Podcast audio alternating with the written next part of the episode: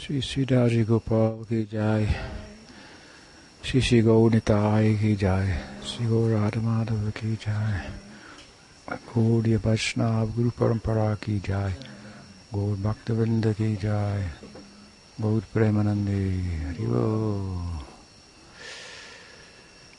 Well, good evening, everyone. Just like to ask for questions tonight. See where that takes us. Any questions?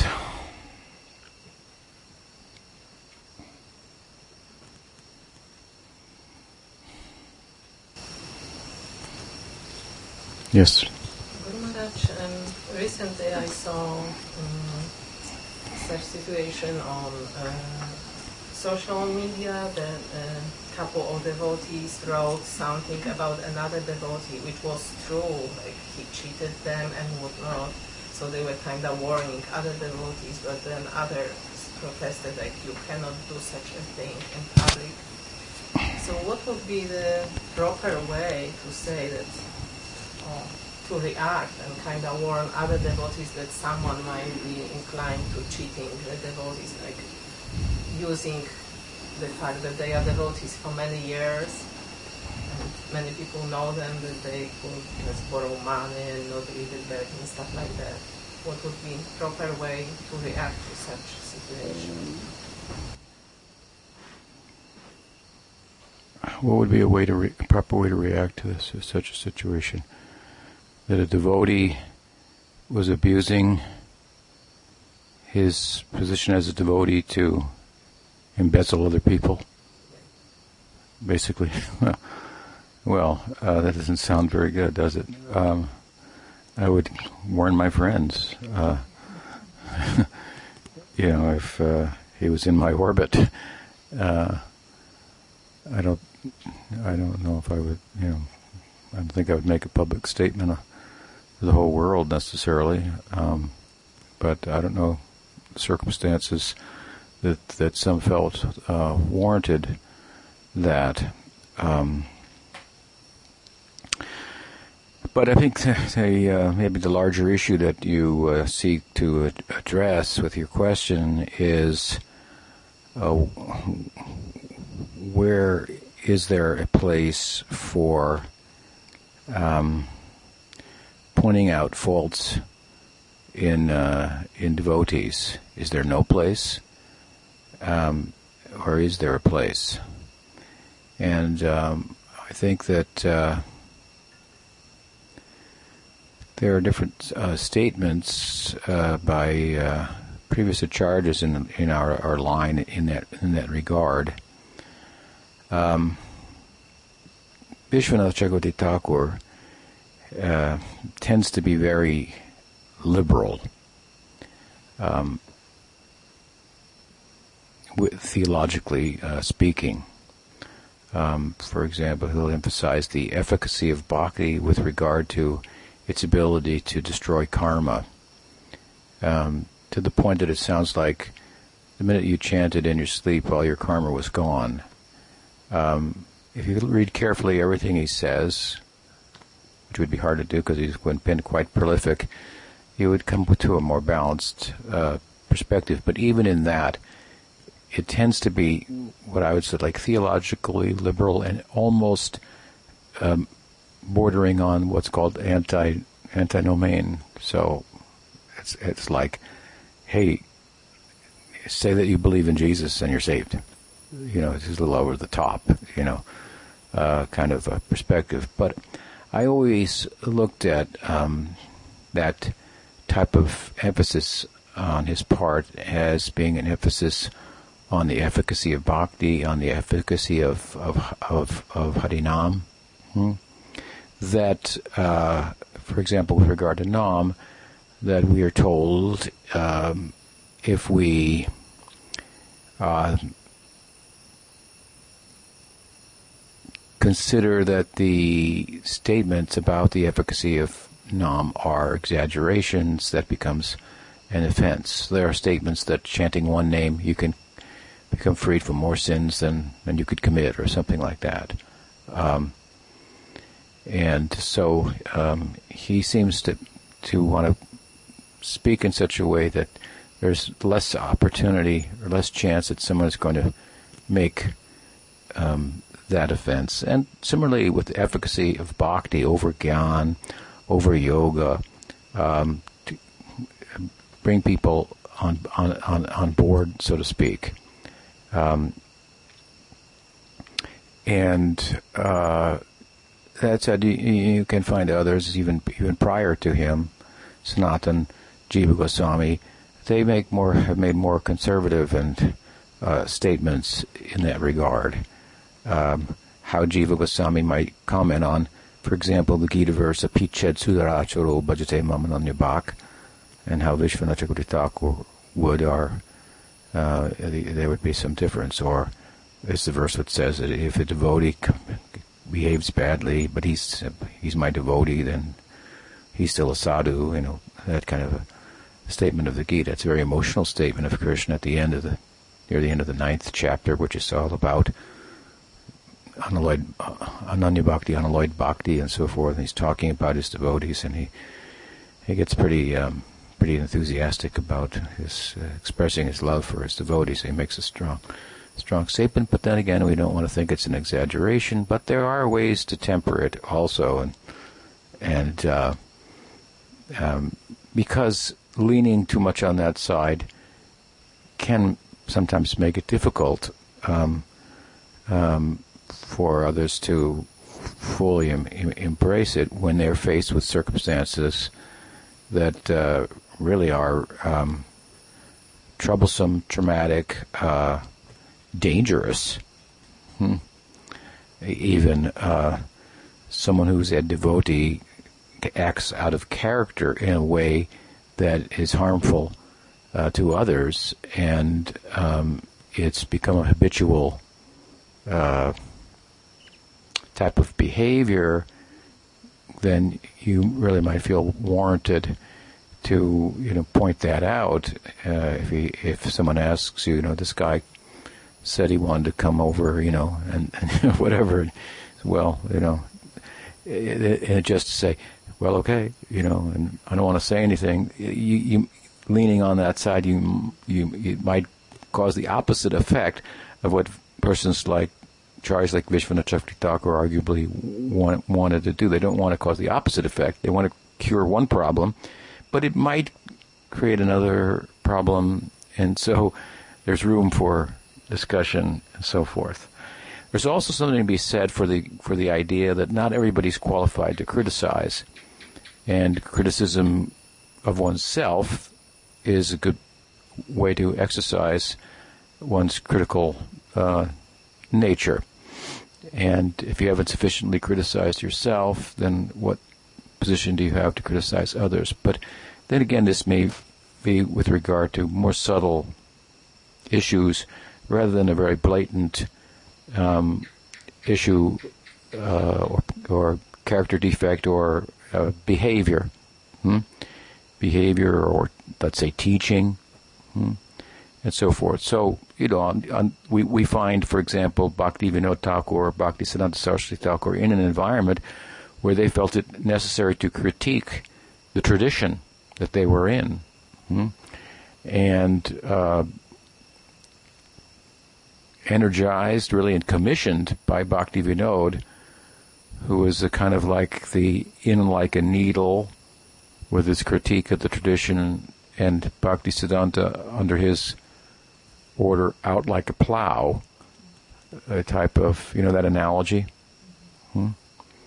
If you were to take a needle and stick it in your stomach, would make a small hole. But if once it was in your stomach, the end of the needle expanded like a plow, and then you pulled it out, it'd make a huge hole. So there's a saying, in like a needle, out like a plow. So Bhakti was in like a needle, and Bhakti Siddhanta was out like a plow, and the difference was so big that people sometimes said, "Oh, he's not a follower of Bhakti Vinod." Hmm? But if you look carefully, he was putting into uh, practice things that uh, were intended to address issues of concern on the part of Bhakti Vinod Thakur, who was now in a position to interface with the with the uh, um, modern world and represent uh, Gaudiya Vaishnavism. And uh, as enthusiastic as about, about, it as he was, and what, what, what the potential, what what, what the I- insights of Gaudiya Vaishnavism amounted to, that could uh, um, uh, constitute a significant philosophical, theological voice, if you will, uh, was one thing, but at the same time, if you then go, great, that sounds great, and then you look and you find uh, the environment, say in, in, in Bengal and even in the Dham and Navadvip, didn't uh, didn't measure up to, in let's say, basic standards of morality or um, um, a comprehensive understanding even of the tattva on the part of so-called teachers. I mean, these are the kind of things that they uh, seem to have experienced, and and and um, and there is some historical, you know, support, you know, for that, and then tried to uh, remedy with innovation and so on and so forth. So they were certainly critiquing um, the uh, the tradition. They were very qualified people. Hmm? Also, again, there's something to be said for am I qualified? But then again, on some level, yeah, not on every level, but on some level, y- you may be. So, um, as I say, you can find kind of statements on either side, but you have to kind of look at them, what, what the intention behind them is, what the purpose behind them is. Um, if you if you want to write in such a way as to uh, make an emphasis on becoming free from fault finding, then you're going to emphasize in a particular way, and you're going to write in a particular way, and uh, you know, be like a bee, not like a fly. Bees are attracted to honey, and flies are attracted to stool. And the faults in others, if you become preoccupied with them, they'll become your faults. Hmm? And so there's something to be said for that, but is it the whole story? Hmm. You can find later addressing another circumstance and uh, you know something something that seems to be contradictory might be said, but it's relative to the to the circumstance that's that's different or unique uh, and doesn't um, fall within the general principle hmm, of not fault finding and it's it re- and it requires what we might call constructive criticism or sattvic criticism. So that's another point, right? That there's criticism in the mode in the mode of ignorance. There's criticism in the mode of passion. There's criticism in the mode of goodness, and there's transcendental criticism. So, in the mode of ignorance, people criticize just to criticize. Hmm? That's what they do. In the mode of passion, people criticize others so they can, by by which they think they feel better about themselves. Hmm. He's like that. She's like that. He's they're like that. They're like that. Therefore, I'm better. It doesn't. The math doesn't add up, but it, it does in the rajasic mind. Hmm? Sattvic criticism then is a, is a constructive criticism, hmm? and obviously it requires someone who is, you know, ha- has the ability to be constructive and and so forth. Um, and um, and then of course there's transcendental criticism, and we find the cowherd boys criticizing Krishna, gopis criticizing Krishna, hmm? Mali criticizing Krishna. Hmm? so forth.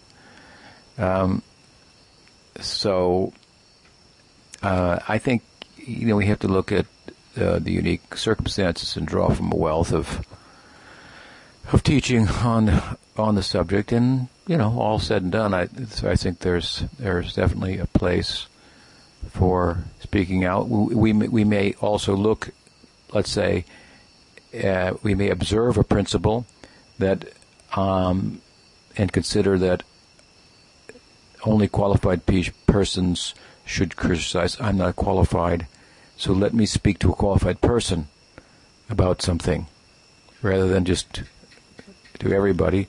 let me speak to a qualified person and confide in them. This is what uh, experienced, and I'm concerned about that. But I place it in your hands. You're a much more qualified person. Then you can you can do both things. Hmm? You can criticize and not criticize at the same time.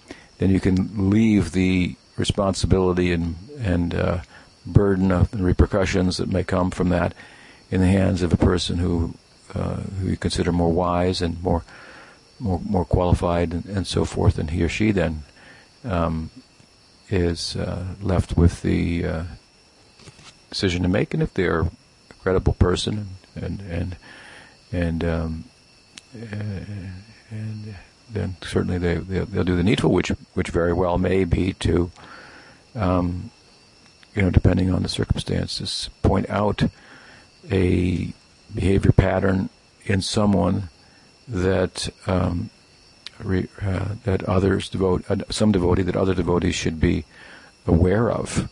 Hmm? Um,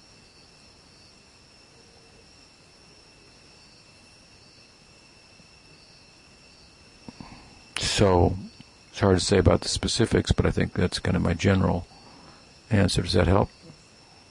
Okay. What else?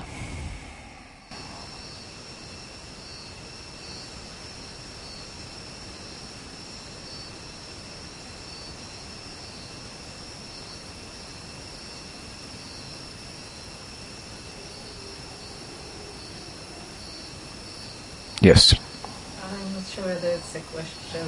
Uh, maybe you could say something about it. I, am reading um, Gopal Champu and uh, this section where Uddhava comes to um, speak with gopis. So from like material psychological point of view, whatever he says makes total sense, and it seems like it's so it makes so much no sense uh, with regard to real spiritual life. It was just my observation, so I was like wondering about that, uh, mm, how the uh, advice and material world seems um, totally not match to what you what. Um, is in the minds of people who live in spiritual realm? Well, um, to be honest with you, it's something that I've, I've I've got on my list for a long time to um, go into in depth. Uddhava's delivering message to the gopis and to, to, to Braj in general. He speaks to the parents of of Krishna and, and, and gopis primarily, um, and um,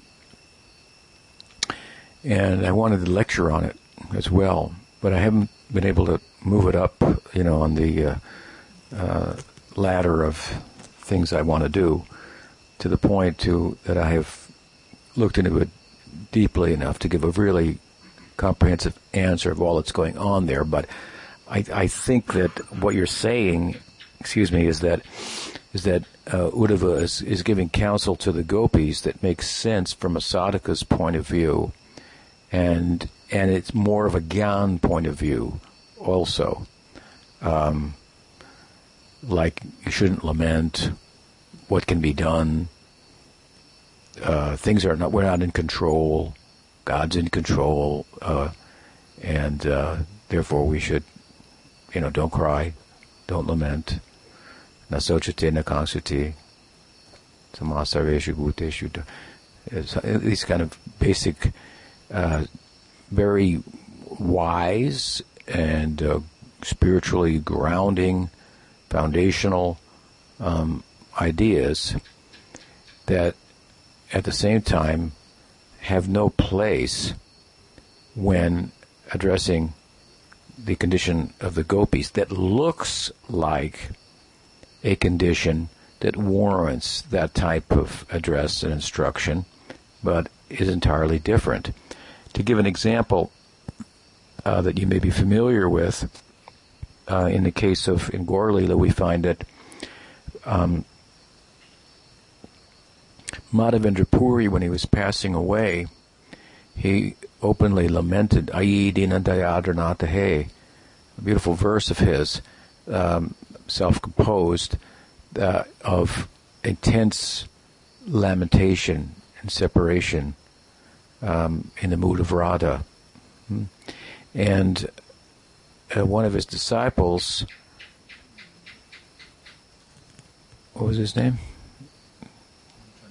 Ramchandrapuri. Uh, two of his well-known disciples in, in, at that time who where Ishwar Puri was taking care of him personally and Ramchandra Puri happened to be around, I guess. They were opposites in in their mentality and understanding. Anyway, so Ramchandra Puri told Gurudev, this is not the time to lament. You're dying now. And he started giving him like basic Bhagavad Gita instructions and so forth, right? So this, he told him, get this guy away from me, basically. And he became a fault finder who found fault in Chaitanya Mahaprabhu, hmm? even. And Mahaprabhu was faultless in his execution of the sannyas dharma to the point that great, powerful, older, stalwart sannyasis were frightened by the measure of his adherence to the sannyas dharma. Meanwhile, Ramchandra Puri said, You know, I went near that Chaitanya place there, and uh, you know what I saw? I saw a lot of ants. So obviously the guy's eating too many sweets. Otherwise, why would there be ants there?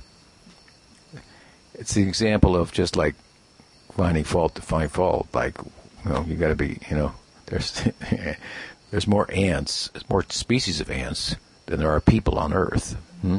So, so um, yeah, that became his fate. He became a fault finder of Chaitanya Mahaprabhu, and and Ishwar Puri became the guru of Chaitanya Mahaprabhu. So they got different results in how they, you know, stemming from how they, well, their understanding of their guru, obviously. So at any rate, uh, it's a similar kind of idea. I mean, Uddhava's no fault finder in any way, no offender in any way, but you, know, the, the, the, the larger uh, part of the story is that while it appears ostensibly that Uddhava was sent to instruct the gopis, Uddhava was sent to be instructed by the gopis about the nature of Braj. Hmm? And in the context of the Bhagavatam, it's a way of telling us that this Braj place is off the map, scriptural map. It, it's because Uddhava knew he was Shastravit, so he knew all the Shastras. He was he was Krishna's Shastric advisor. So I mean, you've got to be pretty well read hmm? and acquainted. Um, and he was a devotee and a very dear devotee to Krishna also. But what hap- what's going on in Braj, that's another thing altogether. He, his head was spinning to see that. That that's the message, you know, that the Bhagavatam is giving to us, right? What is the nature of the of Braj Bhakti, hmm? And and it's showcasing it. So, uh, and of course, it, it, you can look. Uh, uh I know I haven't done this uh, in in a long time, but I'm sure you can look at the uh, uh, instructions of Uddhava, and you can find layered implications in the words that enable the gopis to draw out meanings of their own from them and repeat them back to him, as it says, "Is this what you meant?" And you know, it's kind of like again to go to Gaur Mahaprabhu uh, asked Keshava Bharati, is this the mantra that you're going to give me? And whispered it in his ear with a Vaishnav conception of that uh, Maha, one of the Mahavakyas of the Upanishads. That's the sannyas mantra in the in the uh, the uh, Advaita Sampradaya, Advaita lineages, and and it has a Vaishnav interpretation. So with that feeling and realization of the implication of the mantra, Chaitanya Mahaprabhu whispered it in the ear of Keshava Bharati, and then he had epiphany, and he said, "Yeah, that, that's the mantra." And then he repeated it back to Chaitanya Mahaprabhu. This is the idea, right? Uh, that uh, that story comes initially from Murari Gupta, the very first uh, biographer of Chaitanya Mahaprabhu, who was per, who, pers- who was per- the one who was personally um, with him. Hmm? The only other personal one who, who lived with him uh, was Kavi Karnapur, but he was just a young, young, young, very young boy. Hmm? He was remarkable, even in his, his his youth, even in his childhood, by the grace of Mahaprabhu. But uh, but at any rate, uh, something like that. So Uddhava heard back the gopis kind of interpreting his instruction on such a high level that dismissed the level that it speaks to ostensibly or, or on its surface. Hmm? Um, it's basically that you're not the body, and you know. So, you know, what, what how, Braj is characterized as having no ear for for that stuff. Um, in the sense that, in the context of the Leela, they're just village people, and they're just attached to one another, and they're cows and in their place, and they have no ear for it, like ordinary ordinary people. Hmm. but of course, they're all ears and all eyes, and every other of their senses is entirely fixated on uh, on on Krishna hmm, and uh, engaged in, in, in his service. Like I've said before, they may do arti to to Narayan, but their minds are on Krishna, hmm. like ordinary people. minds might be on their kids while they're doing arti, but here the the children, the child is is is, is Krishna. So I mean, this is just like very very charming, but it's like from a gyan point of view, it's just like you, like I often say, you, you, when I give lectures sometimes to um, a general audience with some spiritual inclination, which obviously they'd have to come to listen to me in the first place, it's easy to go from names, forms, the variety that we experience, it's all illusory, it's all derived from imperfect senses and, and, and uh, determinations on the part of the mind, and it, it distances us from one another, and there's something uh, within all of us that's really us that we have in common, and so it's easy. And then you want to go from there and say, and then there's differentiation, and there's bias, hmm, uh, and uh, and forms and uh, you know that's when it's kind of like put that on. It's like a little icing on the top. And are there any questions?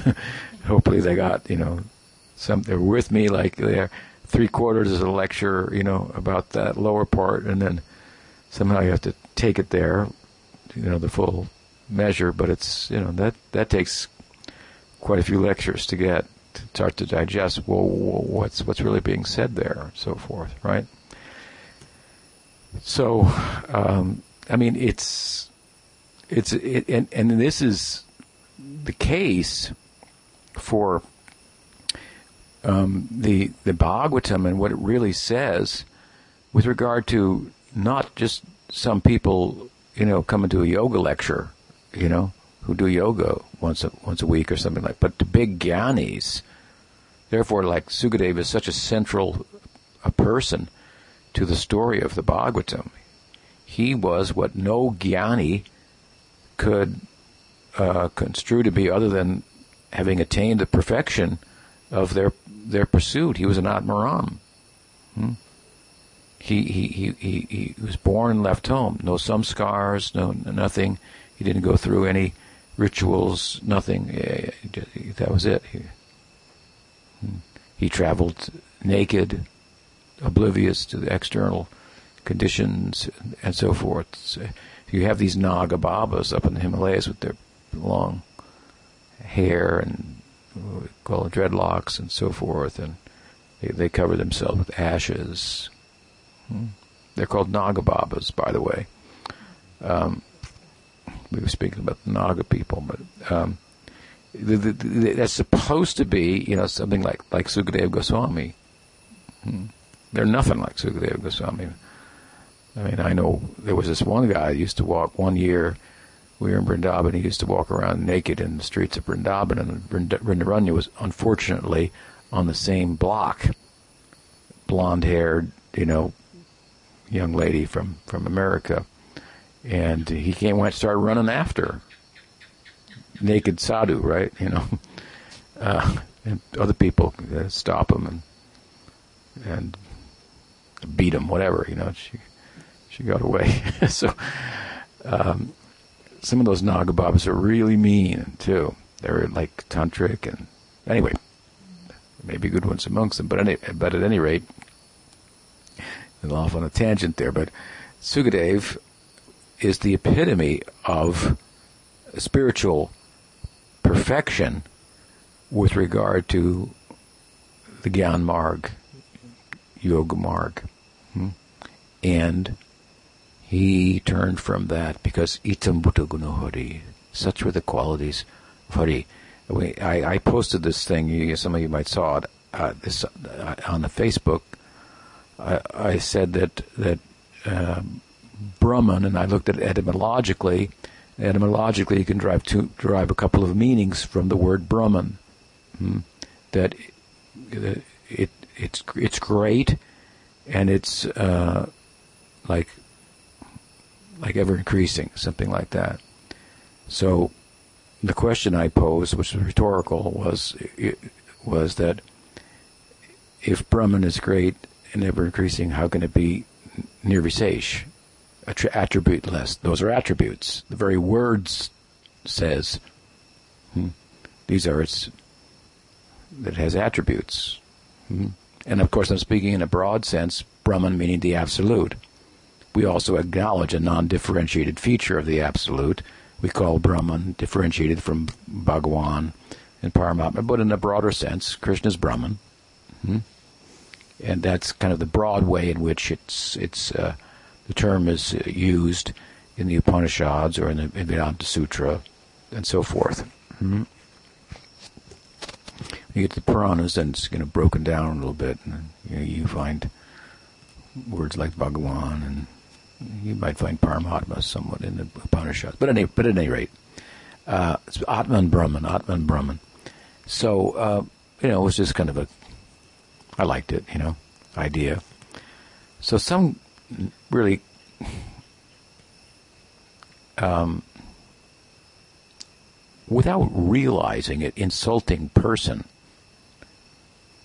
got on there and all he could say was, words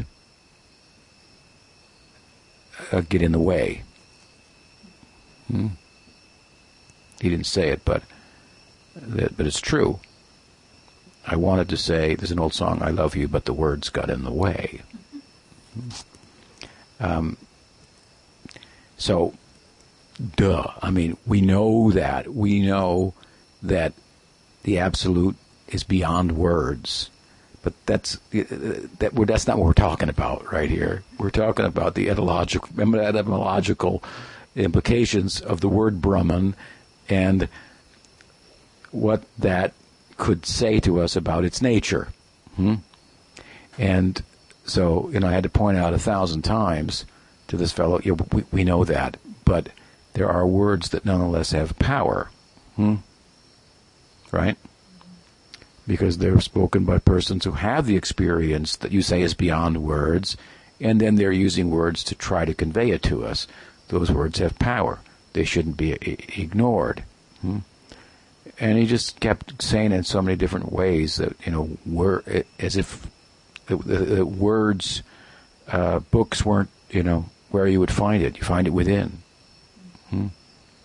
Which you learn from a book, you know I mean, you know, it was so it was so like silly, but he was so like sure that he was making such a profound point that no one was getting it. You know, I mean, it was it was and it was rather insulting because he was saying, "You guys are just hearing talking about words, and I have gone within. That's what I've learned. So you should just go within and you know, what are you doing on here talking? You know, I mean, I mean, it's just it's full of um, contradictions, right? I'm not sure how I got to this point here where I got off on this tangent, but um, but uh, but at any rate, I, I also went on to say that not only are there words that, despite the fact that they don't capture the absolute, are empowered and can help us to go beyond words, there are also words in the absolute. What about that? That's what we're saying. There are words in the absolute. We can say there that the absolute is beyond words, and therefore, what he seemed to be saying is we shouldn't be saying anything, which begs, you know, uh, the question: Well, what are you doing here? Well, what are you talking for? You know, but to say, okay, as we do, the absolute is beyond words. Therefore, there's not enough that you can say about it. So this, you just got to keep talking about it. There's, which must be more than just nirvisesh. Hmm? But beyond that, as I say, there are words about Brahman that are useful, like Brahman, and there are words in Brahman. What about that? Hmm? Hmm. And, and a name doesn't have to be different from the named, right? There's Nirguna Nam. Gopal Tapani Shruti says this is the mantra. The mantra is non different than the form of form of Krishna, and so forth. But I mean, he had no, you know, he's one of those like neo Advaitin quacks with with no guru who's read a little bit here and there, and you know, frustrating. Um, but uh, you know, I guess the point I was making is that itam gunohari. Hmm, such are the qualities of Hari that Sukadev hmm, who is beyond words, beyond study of books, who's beyond books, hmm, by every possible measure, hmm, um, outside of Prem Bhakti, which is this hidden secret, you know, beyond the book almost idea, he had arrived. Hmm? He had arrived. So what use did he have for words? What use did he have for a book? Hmm? It's just a very powerful, powerful question, right? It's so central to the Bhagavatam. And the answer is itam bhuta gunari. Such are the qualities of Hari, of Hari hmm? that they they are the words in Brahman. And the movement in Brahman, the charm, the beauty, of Brahman. That that that now we move from from the well-known fourth goal of life, moksha, dharma, artha, kama, moksha. Dharma only has value in as much as it leads to moksha. Hmm. The Bhagavatam says something else. Dharma only has value as much as it leads to ruchi for bhakti for Krishna, and it doesn't, so it has no value. Something like that. It's basically what it what kind of stepping on the head of varnashram dharma and asserting the pro dharma, uh, the, the, the, the, prema dharma of of, of uh, the Bhagavad's dispensation, Chaitanya Dev's dispensation. Um, so the point being that um, the the the Bhagavatam is speaking not to like novice yoga students, but to realized or advanced, even even um, uh, jivan muktas, who, who, who, everybody thinks they've arrived. Bhagavatam saying, you got to study. you're just you're not, you haven't even started here. Huh? You're you're just in, in first base here. You know. So that's just it's. Uh, it's uh, and you know we've come to be a little accustomed to these ideas. We've heard about them and so forth, but they're they're they're quite extraordinary. Hmm? They're quite extraordinary, hmm? um, theologically speaking. If you look at the diverse um, schools of Hinduism, you know, which really are basically karma, gyan, yoga, and bhakti. And bhakti is probably the most misunderstood. Because the popular karma marg, or less popular but but still um, more known and uh, understood for what it is, Yoga Marg or Gyan Marg. Hmm? Bhakti is very much, by Rupa Goswami's explanation of Ananya Bhakti, is not understood. It's a common word, Bhakti, and and, and, and so forth, but but from uh, the point of view of Ananya Bhakti and of Braj Bhakti and Rag Bhakti, hmm? which is the dispensation of Chaitanya Mahaprabhu, the general idea of Bhakti is just a, basically a misunderstanding. I mean, Bhakti, uh, yoga mixed with some Bhakti. Mix some Bhakti into your Gyan, you know. Um, I mean, these are like just not what we're talking about. Hmm? Bhakti as a means, uh, you know, to mukti and then it's retired. These kind of ideas. Um, those are the more popular understandings of bhakti, even amongst people who like the Bhagavatam, read and to pastime of Krishna and so forth. You can find 99.9% of them are have some Mayavada idea of what it's what it's all about. They, they, they don't understand the Bhagavatam at all. Hmm. So we're actually in a very rare kind of position to be become acquainted with these ideas, to embrace these ideas. We we don't really understand as as as little as we've developed in terms of applying them and so forth. Still, we're in a very very fortunate uh, uh, uh, position. That's why someone who, who knows that will will be more generous in his characterization of, of, of our of ourselves and where we're at. Hmm? And Prabhupada would say something like, all my disciples are pure devotees. You know, I think, what's he talking about?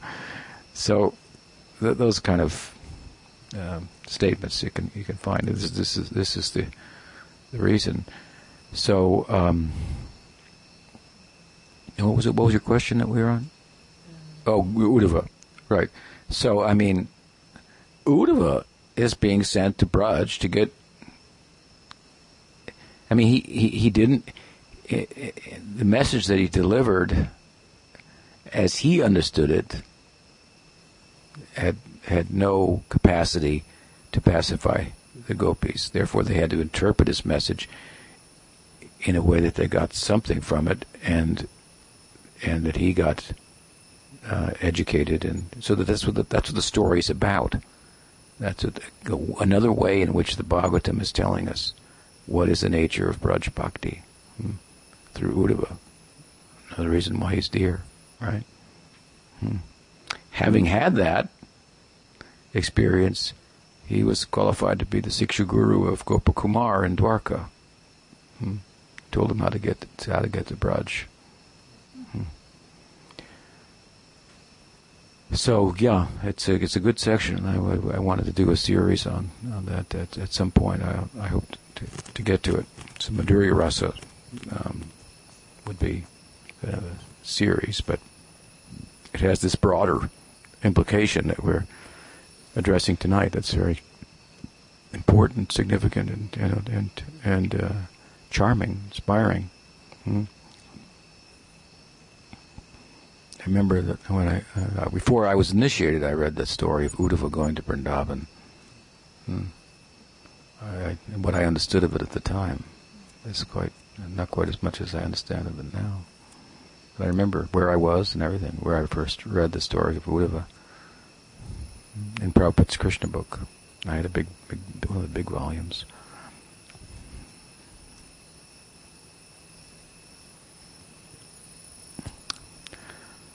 Uddhava Ji Jai. Mm-hmm. What's the time? anything else? Yes. Today during lunch we were talking about Giriraj and Giriraj Kijai. and my own experience is that usually I always see him alone, worship alone. Yeah. And the first time I saw with water and his altar, Uh huh. and we were in Guru explained also that Mahaprabhu came to uh, and explained how to worship Giriraj. hmm And we were asking ourselves why there is also Radharani Giriraj many times. Why what? Radharani is there. Sometimes there are two uh, Shila. Yeah. One is Krishna and the other is Radharani. Some people worship like that. Yeah. So can you say something about that? Um, well, uh, the worship of Giriraj is uh, is something that i- that predates uh, Gaudiya Vaishnavism, um, in, in that uh, I'll tell you a story about that. One of my godbrothers, he was uh, a sannyasi, and he this was before the Chaitanya Charitamrita was ever published in English he had two little stones from Govardhan. He brought them to Prabhupada, and he said, Prabhupada, in the, in the Brahmanda Purana, it's mentioned that the stones of Govardhan are worshipable. Hmm. It's a pretty obscure reference, and uh, he had no idea how central the worship of Govardhan was, to the extent, for example, that Mahaprabhu himself worshipped the Govardhan Shila. Hmm? and he gave it to Raghunath Das, the Prayojan Tattvacharya, and told him how to worship and so forth, but he had no understanding. So Prabhupada must have been quite humorous for him to hear that. And He said, really? Well, then I guess that must be so. Hmm? It says in the Brahmanda Purana. So then he sh- showed Prabhupada the stones, and Prabhupada picked one of them up and said, yes, yes, they're worshipable. And then he gave them back to that man. And years later, that sannyasi, just when I left ISKCON, I met him somewhere. He was still in ISKCON. He said, I, I, I have, want to give you something. So I went to see him that night, and he told me the story. And he said, these are the two Shilas. This is the one Prabhupada picked up, and this is the other one that he looked at. I'm keeping the one he picked up, and I'm giving you the one that he looked at, because I know you will take care of him. So we have that Shila in California. So, um, and uh, it just so happened then that I was just at the time coming under the uh, uh, into the association of Sridhar Maharaj, and so I was on my way to California to meet devotees who were had opened the first center for uh, uh, under his guidance. And when I when I got there, they were talking about the fact that Sridhar Maharaj advised that sannyasis who wanted to worship deity should have a Govardhan Shila. Hmm. And so I said, hey, I got one right here, as a matter of fact. And then they said, oh, you don't have the, but you don't have the Gunjamala. Hmm? So Gunjamala, Gunja is this type of bead. Uh, it's kind of a bean that's turned into a bead. And it's typically like white, red, and black. Hmm? They have white ones, red ones, black ones, or some of them are mixed and so forth. So it's kind of like black, and people look at the Krishna, Radha, and the red is the rag. Hmm? Uh, their love for one another. But uh, Krishna wears them, cowards wear them, and so forth. It's kind of a forest decoration. It's said that Krishna wears a a armlet of of the white ones only, hmm? representing his love for Radharani, whose complexion is fair. Hmm? Um, so nice um, spiritual anecdote there, but um, but Mahaprabhu, he would worship the stone Govardhan, and when he would worship the stone Govardhan, he would put a necklace of Gunja beads, a gunja mala, around his neck. So he would put that, on, and he would worship the stone. And the way he would worship the stone, you know, you, you bathe the stone, and so he would weep. This was his worship of the stone. So um, he gave the stone and the mala, Gunjamala, to Raghunath Das Goswami and told him a simple way of, of worshiping that really was saying, worship of the stone is is given is done with the whole heart. It's Ragmarg deity and so forth. So um, it's um, it's fairly typical to find worship of Giriraj as Krishna and garlanded with the Gunjamala. Hmm. Hmm. Um, represent Radha, representing Radha. Raghunath Goswami says through the words of Krishnadas Kaviraj Goswami and Chaitanya Charitamrita that when I received the Govardhan Shila from Chaitanya Mahaprabhu, I understood that I was given a place of eternal residence at Govardhan. My place, this is, is like Siddha Pranali. My implication is my place is at Govardhan. Hmm. And when he gave me the Gunjamala, I understood to mean in the service of Radha. Hmm. So, it's common, therefore, to worship in that way. Now,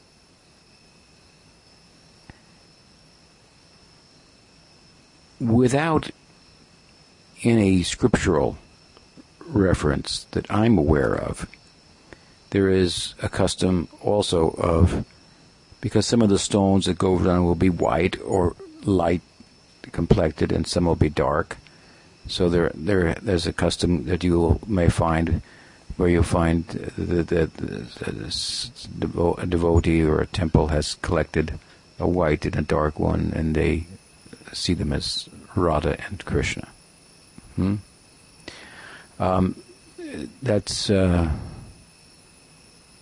I would my experience, that's not that common in Gaudiya Vaishnavism, but it, it might be more common in in Braj, where you're going to find forms of worship and so forth that are not necessarily found in Scripture, but people do and whatnot.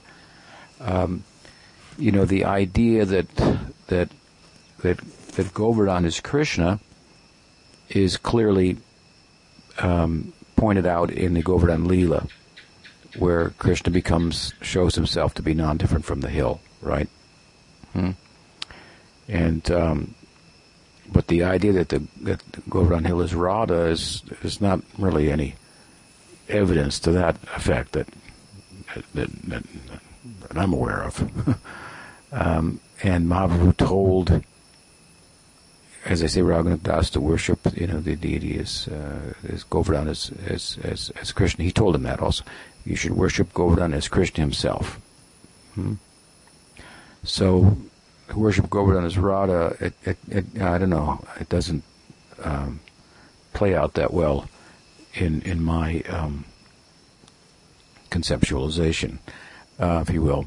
Um, but I don't go around criticizing people that, that, that, do that. I've never met anybody that did. But I, I, I did go to one temple once. I think it was at Radha Gokulananda, and they had a a large size Govardhan, one on this side dark and one on that side. And it was not on the altar, but in the temple room. And they looked at it like that, so fine.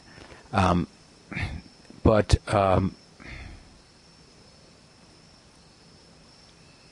the idea of worshiping a stone from Govardhan as Krishna and another one as Balaram has more uh, scriptural uh, precedent and makes more theological uh, sense.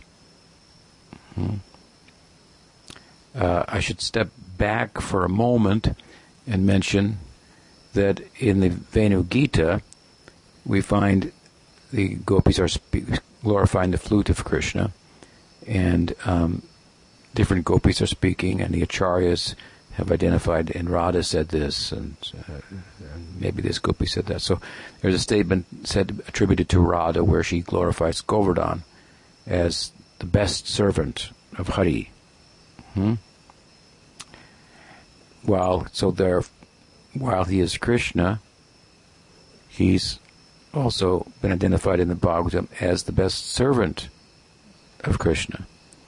In Gopal Champu, um, Jiva Goswami lists so many ways in which Govardhan serves Krishna that corresponds with like the 64 items of worship that are in the classical and full like morning puja of the deity, hmm? offering the mirror and uh, achman and argya and uh, bathing and lamp, and so he speaks poetically about all the different features of Govardhan and how they correspond with that. Hmm? So he's kind of looks at like there's this this is there's this Vaidhi Bhakti embedded within the Rag Bhakti, so to speak. You know, in other words, Rag Bhakti is beyond this. Whatever is found in Vaidhi Bhakti and more is found in uh, in Braj, kind of idea. But it's in, but it's, it's a way in which he plays out that verse Bhagavatam uttered by Radharani that Govardhan is the best servant. Hmm? Um, and so now you have Govardhan as Krishna, and Govardhan is, is also a devotee of, of Krishna. It can be looked at from, from different angles. Hmm? Now, when you look at Balaram, he's Krishna, and he's a devotee of Krishna. He's Krishna, very peculiar, because he is Bhagwan. Hmm? But he is in the mood of a servant of Bhagwan. So he, Krishna is looked at as as as Sevya Bhagavan, the Bhagavan who is served, and Balaram Sevaka Bhagavan, the Bhagavan who's serving. Hmm? And they're, you know, a tandem, a team, twins. So you have both sides in Balaram. He's object of worship and love and Sakhyarasa, and he's example of the ideal of that love also. He's almost like Bhagawan functioning as a Shakti in that regard, and then as a Shaktiman, accepting worship, doing worship. Hmm? And so, as we've heard, Govardhan has a dual role, right? Hmm? Um, one contemporary preacher m- made the argument that Radharani is saying Govardhan is the best servant, therefore Govardhan must be a Manjari because the Manjaris are the best servants. I don't know if he said that fully or he implied something like that, and then some of his students started worshiping Girirani. Hmm? They call Giriraj as a Manjari. Hmm? So um, someone had asked me about that, and I addressed it at some point, and I, and I think that group officially backed off from that uh, position, not not because of me necessarily, but, or anything, but but I would say for good for good reasons. Mm-hmm. Uh, well, Guru never instructed that he do like that. You know, he may have said, but something like that. But you know, but the, so. Um, however, I cited, paraphrasing the other day, a praman from Rupa Goswami hmm, in Dan Keli, Kaumudi, where the gopis turn to Govardhan and compare him to Anantasesh, because Govardhan is a long hill like this, stretched out over a long distance, right? And so there are many peaks. It's not like this, like our mountain is one peak, so there's many peaks. So they looked and they saw, oh, this looks like an Anantasesh has many heads. Hmm? And what does he do? He serves as a playground, hmm? a place for relaxing, playing. Is how Vishnu is depicted. He's just playing. He's just taking it easy, resting on his arm, right? Hmm? Lakshmi massaging his feet and Anantasesh is, is the playground, the bedstead. So they said, here is Giri Raj. He is a better Anantasesh because he's there are his heads and he's offering a playground for Narayan in the form of Krishna, something like that. So that's the implication of what they're saying. So there's there's evidence there for from Rupa Goswami, he's pretty good pramana, hmm, right, from his drama that there's uh, it's uh, theologically acceptable to look at Govardhan as a manifestation of Balaram, who, furthermore, presides over the Sandhini Shakti and manifests the Dham in the service of Krishna. So, um, he is kind of the expands the Dham, so that includes Govardhan. Now, further on, to conclude, in 11th canto of Bhagavatam, Vishwanath Chakravarti Thakur makes a statement in his commentary. I forget the verse, but number, but uh, the comment is that that that in Vrindavan, Govardhan, now looked at from the point of view as a devotee, is in Sakhya